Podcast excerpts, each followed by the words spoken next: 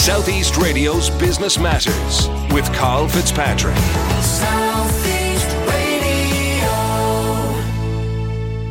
Well, Wexford Business Professional Hair Labs was recently honoured at the National Enterprise Awards for its export achievements, and its CEO, Ryan Margolin, joins us now to tell us about this award winning company. Ryan, we'll be discussing Professional Hair Labs' success at the National Enterprise Awards. But first, I'd like to get an insight into where your love for business came from it stems back from when I was a kid. Really, both of my parents, you know, owned their own companies growing up, and um, it's really the environment that that I grew up in. So, uh, from a very young age, uh, I've always had a keen interest in, you know, making sure ultimately when, when it came down to it that, you know, I was able to kind of spread my wings and go on my own journey rather than, uh, you know, rather than, you know, working for companies, you know, for the rest of my life. And for those listening this morning that might be considering entering the world of entrepreneurship, what advice have you got for them? I would say uh, simply the you know the work has to come uh, before the belief. You know, no one's going to pat you on the back. Um, it's a very lone and uh, solo journey for quite some time. So, um, you know, don't be disheartened by it, but um, don't be expecting uh, anyone to do you any favors. You just keep going and, and believe in what you're doing, and um, you know, don't take no for an answer. You'll have many pitfalls and failures along the way, but ultimately, if you keep going, you'll you'll break through those. It's solid advice. Now, I want to speak to you next about Professional Hair Labs. Provide us with an insight into the company and your initial involvement with the business.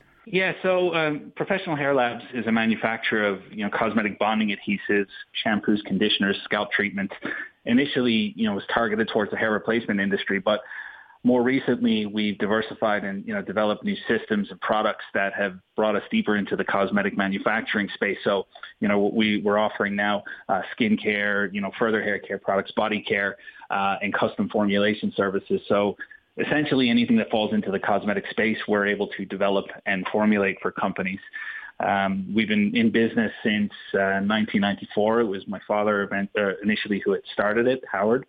And, you know, through that time, up until when I joined the company in 2009, and then my two brothers subsequently in 2011 and 2012 or 13, I think, um, you know, company was uh, they were averaging, you know, low six figures, uh, per year. But as time went on and we started to develop new strategies and look at new markets, we were able to um, quickly start to scale the company when we realized that you know there was products that were available uh, to us that were you know that there was a they they, they solved a really uh, important problem in the hair loss industry. So uh, over time we were able to um, through the you know education of, of the products, we're able to expand the uh, awareness and, and ultimately, therefore, our products ended up in more consumer hands. I'm always interested in speaking to manufacturing businesses to find out how they compete with China. Uh, I could talk for days on that. Um, it's not about for us. It's not about competing with China because uh, very quickly we realized that you know when our branded product Ghost Bond was um, was ultimately becoming the, the global leader in the space, uh, the first place the counterfeit started coming from was China. Um, so it was a very very quick uh, learning curve that we had to. We had to engage with to make sure that we were able to minimize the impact that it was having on us. Um, and ultimately, you know, look, we accepted the fact we're never going to stop it, but through different technologies where we were able to protect our brand and uh, make sure that we were eliminating as much of it as possible. And in terms of legal protections, have they been of any benefit to you over the years? Oh, absolutely. Um, you know, look, I mean, to give some advice in terms of IP protection, I mean, we, we kind of focused our, our core three countries is China, uh, Europe and the USA. And then obviously through Europe, you know, the WIPO system, we're able to expand it through multiple different countries with single applications. So it makes the process much more effective, cost effective, and time effective.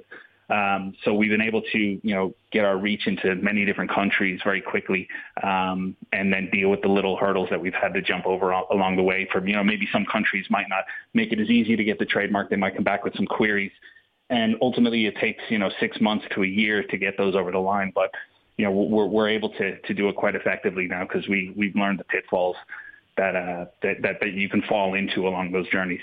And Professional Hair Labs has expanded across the EU, and I know that you were instrumental in developing a business development and digital strategy for this expansion. How did you approach it, and what strategies proved to be particularly effective? Yes. So look, our, our initial success came from the U.S. market, and um, you know, typically when we had that figured out, we thought, you know, look, we can just, you know, replicate the, you know, the strategies and bring them into Europe. But very quickly, uh, we realized that wasn't the fact. Um, Europe is a completely different market, operates in different ways, different cultures. Um, so we had to really change the way we approach companies. Uh, we started to uh, develop some of our marketing material in different languages. Um, through the use of some translators, we were getting help with communications. And even at some points, look, we were even using translation software to, you know, communicate with a potential distributor or wholesaler. So it was a, it was a completely different way of doing business than we were used to, but ultimately it led us down, you know, a path to secure really good distribution in some European countries. And that ultimately helped us get our products into hair replacement studios and then onto other online platforms. So, in terms of exports, talk to me about your route to market into the different countries in Europe. Well, the, the route to market was once we started to build relationships, it was it was pretty simple. I mean, look, we we have logistics partners, whether it be ground freight, air freight, uh, you know, sea freight. Um, we, we, we have all the, the, the, multiple channels that are available to us.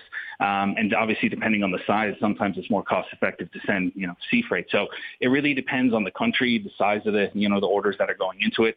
Uh, most of our business is done with DHL because they've evolved their logistics channels so well at this point that they can really accommodate any size uh, any size of a, of a shipment. Uh, so, you know, they, have been instrumental in, in making sure we can reach countries uh, very simply and quickly without having to, um, you know, without having to jump over a bunch of red tape to get things in via sea.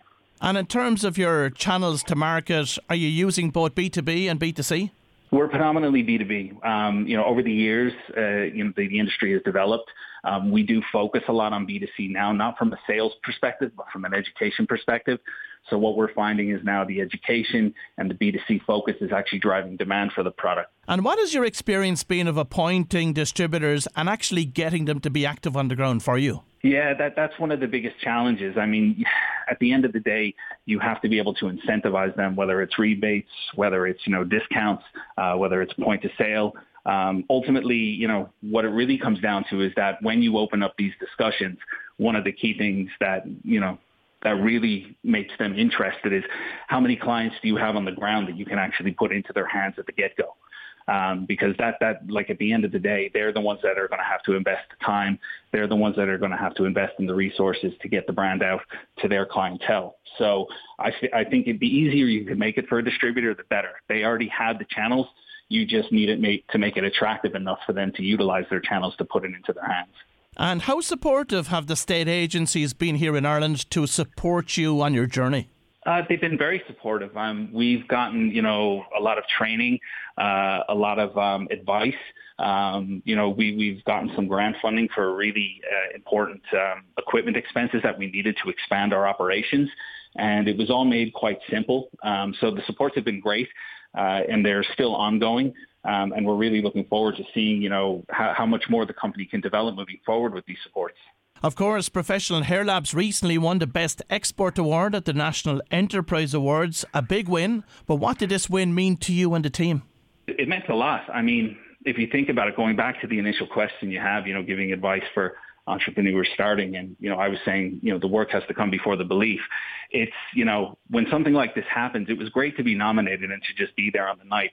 But when you actually win something like that, um, it, it, it, it's just a metric that shows, you know, the importance of what you're doing and the impact that it's having. I mean, the products that we make are not, um, they're not just service-based products. They're they're physical products that actually contribute to somebody's life being changed. You know, like hair loss is a very intimate thing. So when the team around you sees this and sees the impact and something like this happens, uh, it really motivates people to know that you know that they're doing a good thing and they're on a team that's consistently achieving.